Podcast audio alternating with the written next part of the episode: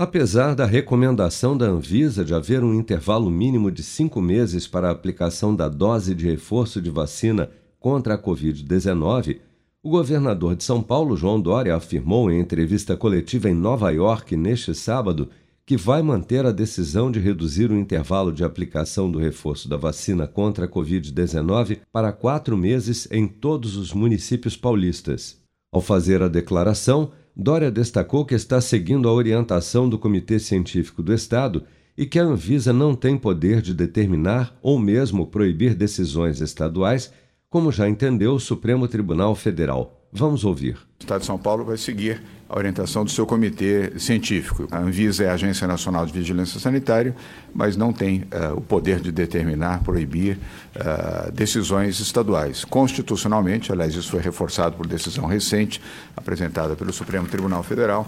Em nota, a Anvisa alertou que não tem como garantir que os benefícios superam os riscos caso a dose de reforço seja aplicada em quatro meses independente do fabricante da vacina ofertada, e que os dados de estudos disponíveis ainda não são suficientes para a adoção de tal medida. Até amanhã desta segunda-feira, 159.692.138 pessoas, ou 75,4% do total da população do país, já haviam recebido a primeira dose de vacina contra a Covid-19, sendo que destas, 136.905.306, ou 64,7% dos habitantes do Brasil, também já foram imunizados com a segunda dose ou dose única contra a doença, e 18.014.777 pessoas, ou pouco mais de 8,5% da população, já receberam a terceira dose ou dose de reforço.